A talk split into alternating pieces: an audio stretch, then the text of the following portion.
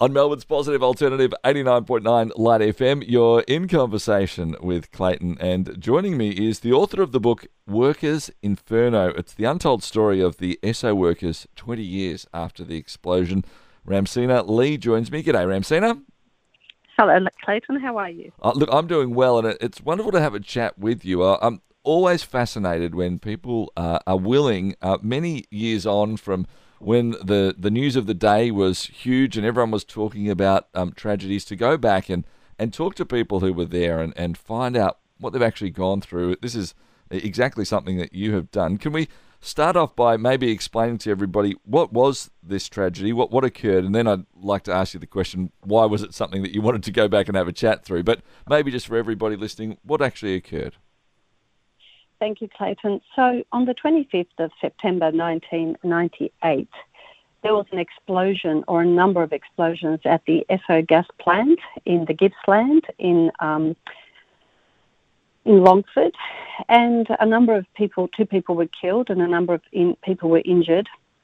Um, physically injured were, I think, on the count about eight people, but there were a lot of people in the area and within Esso um, who suffered other injuries, such as psychological and emotional. I am not in any way associated with either the workers or Esso, and I wasn't at the time either. I just happened to be one of the many households who lost gas, the supply of gas to our household. And when I heard the news, um, it, I had a really, really um, strange emotional reaction to it, and my thoughts immediately went to the workers and what had happened to them. So that's sort of the genesis of it. Um, at the time, I really, really wanted to reach out to them for no reason. Um, I just, I just had an urge to want to speak to the people. I'm not a counsellor, I'm not a social worker, so it was really quite a, a strange reaction. Um, and we couldn't. My husband and I tried to reach out, and we couldn't. But 12 months later, after all the legalities had been finalised, and court cases, we were able, through the Australian Workers Union, to reach the workers in 1998. Mm. And, and, what was your heart of, of, what you were hoping to, to, I suppose, do as you reached out to those workers? One thing that I knew just from experience is the system is set up for legal issues, I guess. And um, and I've been in, in corporate life for many years, and I had been at that stage as well. And I just knew that somehow the voices of the people and the experiences of the trauma that, that these people suffered um, would just disappear. The legal cases would take over, people would have to sign deeds and releases and confidentiality agreements.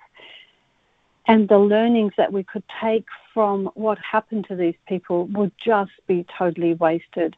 And I wanted to give them a voice but more importantly, I want to give everybody through this book who has had similar experiences um, some understanding that they need to have a voice other than through the legal channels because that is, in my opinion, part of the healing process.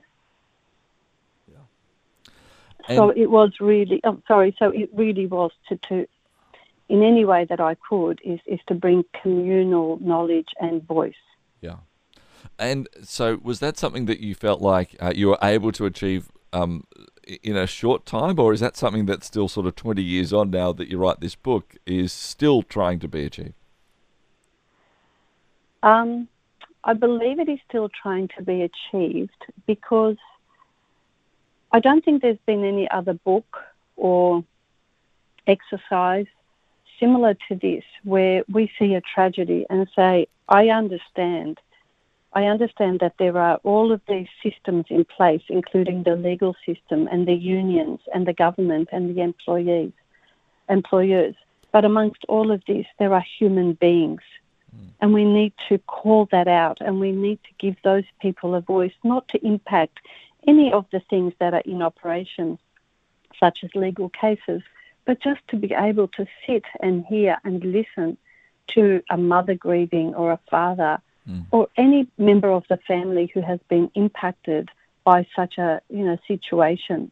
Yeah, and Ramsina, as you uh, sort of went through that period of time, and, and even now, I suppose, as you have gone back uh, 20 years after this tragedy, um, what was some of the, um, I suppose, that the stories or, or maybe the, the essence that was surprising to you? Was was there something that, as you went and talked to these people, you went, oh, well, they're, they're, they're doing way better than I thought, or, oh, boy, they haven't even able to move on. What, what was the, the most startling thing, I suppose, as you went and, and talked with these people once again? You know, Clayton, that's such an important question because I think as a society we start relying on some of the proverbs that provide us with a lot of comfort. One of the proverbs that I'm used to, not in the biblical sense, but sayings, you know. Yeah. One of the sayings that I've really always anchored a lot of how I react to things is time heals all.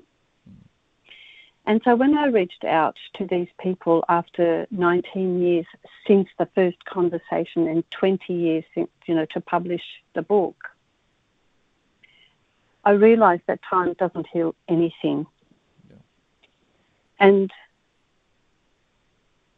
I would say I'm just trying to make sure that my words are measured because I don't like to make really sweeping statements. But I cannot recall any person that I connected with and spoke to who said, you know what, things have really moved on. I'm, I'm feeling much better and I feel like I'm in control of my feelings. There was mm. not one person who said that. Everyone, to some extent, said, I just keep going day to day. And I thought, 19 years later, it's still day to day. Yeah. yeah. And one of them actually said, Why are you doing this? We have tried to cover those wounds. Hmm. And we are just struggling. We are, you know, surviving on strings, and you're going to cut that string. And of course, we have to engage at different levels. And I gave an undertaking nothing will be published without them having absolute veto over everything I put in my book. Yeah. That same person, after I had finished the book and sent the manuscript, wrote back and said, Thank you. You have changed our lives by giving us a voice. I did mm-hmm. not realize how muffed my voice had been during those years. Yeah. Uh, that's um a, a, quite a remarkable moment for me, Ramsina, too. That I would have imagined 20 years on from something, there would be people who have said, "All right, no, no, I understand it's a tragedy, but I've sorted stuff through." But the fact that nobody was actually able to um, step up and do that. Um, what is your hope, I suppose, as we go forward from from this book? Often it's a question I ask at the end of a, an interview, but I think it's appropriate now um, to ask. As someone maybe reads the book, or are you actually hoping that they would? Is that, is that the reason you're writing the book for someone to read it, that they would be impacted, or is it actually uh, the impact's already been achieved that you want because it's the, the people who have shared the stories is that the main main reason for it? What's the point of the book, I suppose, for you? Yeah, really good question, Clayton the initial thought was to to give people these people a voice, and then I realised that in the 19 year period that since I interviewed people and, and this incident had happened, this tragic incident has happened, nothing has really changed. There are still accidents killing people at the workplace. There are still scaffolds collapsing and killing 18 year olds, like what happened in Sydney a little while ago. There are still workplace accidents happening. And so, what I'm really hoping to do is to use this book as a channel to raise the awareness of the community at large because I've realised it's not through government intervention and employment laws and employers. They have their role to play, but I think it's about helping people understand each one of us is actually responsible for our own life, for our own safety, and when things are not right, we need to put up our hand. We need to seek help. It's not that easy. I understand it's not easy. And I also understand that people don't even know, you know, their rights. They don't even know safety standards. But there comes a time when you know that something isn't right, and we need to hear that, and we need to be able as a community to say, let's listen to people's instincts as well as look at all the codes of practice and laws and legalities of what is essentially the life of each individual and our well-being, even though it's enshrined in legislation. We're talking about the basic human right to live and breathe and to earn an income for their family or themselves. Yeah. We're having a chat with uh, Ramsina Lee. She's the author of the book Workers Inferno, the untold story of the Esso workers 20 years after the explosion. We're going to be back and having more of a chat with Ramsina in just a couple of minutes' time. We want to hear uh, one specific story that uh, really touched Ramsina uh, and often painting the picture for, for one individual helps us understand a, a, a greater amount, but also um, what is the learning uh, that Ramsina takes from all of this knowledge, all of writing this book for for all of us generally as a community. What's the thing that we can all learn from this the most? Her take on that next here on Light FM. In conversation with Clayton. On 89.9 Light FM, you're in conversation with Clayton and Ramsina Lee. She is the author of the book Workers Inferno. It's the untold story of the Esso workers 20 years after the explosion. We've been hearing about that and been hearing also about the fact that there's been many, many people who haven't felt like they really had a voice. They've been not really coping in those years. And we talk often about tragedies that occur in the world, and you know, it's all in our minds at the start, and uh, and yet we so often move on. But those who are affected by it have years and decades that they're still affected by that. Ramsina, is there one uh, story, person story in particular that uh, really touched you? I'm sure they all did, but that, that you can share, I suppose, often painting the picture for one person helps us understand the, the greater story. Yes, um, there is one story. So, as a part of the accident at Esso, two people were killed immediately, and I described to some extent, based on the uh, Royal Commission hearings, um, you know, what, what they believed, the investigators believed happened. And the two individuals were Peter Wilson and John Lowry. In my 1999 interviews, a lot of people spoke about the wonderful character of Peter Wilson and just the amazing person and, and amazing presence he had. But hardly anybody spoke about John Lowry. And I sort of ended up having this impression that, you know, he, how, how come I didn't get any information? A lot of people said he was a nice guy and you know, they gave me as much information as they could, but I just didn't have that same sense of completeness with him. And so when I contacted the family members in 19, in, um, in preparation for my book in 2018, a number of people who were related to John Lowry actually said, Yes, we will talk about him. He was a very private person, and so you may not have a picture.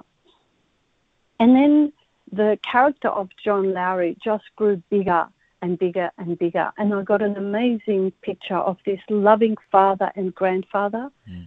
of this loving brother who had supported his sisters through really, really difficult child abuse, which is described in the book, and a family whose legacy um, sadly seemed to be fire and burns you know, his sister, when she was two or three years old, um, was burnt. Her nightie caught on fire, and mm. basically she died as a result of that. And the description that his surviving sister gave was really quite traumatic for myself. I actually couldn't write for about two days after hearing that story. Mm. And so I thought, I thanked God that I actually had the opportunity to to present John Lowry to the world, as I did with Peter Wilson and everybody else in this tragedy, because he deserved to be known as his loving family knew him. And so I think that his character stood out most because it was a missing piece in my mind and in my storytelling. Ramsina, as you um, have hear, heard these stories, as you've uh, collated them, as you put them into a book, as you've gone and refined them again, and as you've then uh, released a book for, for others to, to read as well, um, what's, uh, I suppose, your learning for us generally as a society?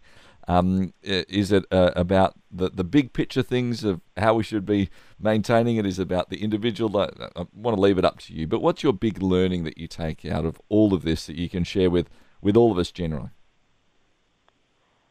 I think the learning that I would like to share is to encourage people when you hear about a tragedy or when you hear about something that has happened and affected people's lives, is to ask yourself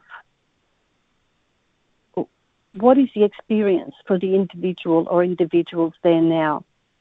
It's almost like it's it's not this intense, but it's almost like meditating on a particular character in that particular event.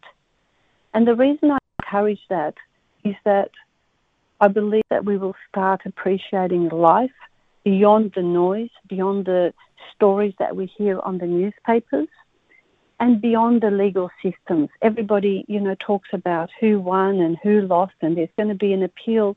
And I just shave all that away and I look at the individuals on the screen. And depending on who you are and how you, you know, wish people well, I pray for them or I, I talk to other people about them. If I can, you know, I'll, I'll donate, whatever the situation is. But it's to walk away from the noise, walk away from the, I guess, the glamour in a way, because that's what the sometimes the media can do is mm. just glamorize a situation, and just ask yourself, who is in this picture that I'm hearing about? And I faced that really, really strongly during the bushfires, Yeah. the recent bushfires. And every time someone was announced as being dead, I heard the name, I heard the age, Yeah. and then I saw wife, brother, sister, you know, and, and then that's what the reality was for me. And I believe that the strength from that is that you then become more active and you look around for situations where you can contribute and influence and make a better world in the situation that you find yourself, you know, with the Yeah. stories that you find yourself. For me, it was work health and safety. Yeah, excellent. Yeah. Ramsina, we thank you. I think that's just such a, a profound moment to, uh, a- as we finish, to, to be thinking about something that we can do that is something that uh, can change us and then ultimately change the, the world as well as we react in different ways too. Uh, we wish you all the best with this book, Workers Inferno, that it would indeed uh, have people asking those sorts of questions. Ramsina, thanks again for your time. Thank you, Clayton, very much.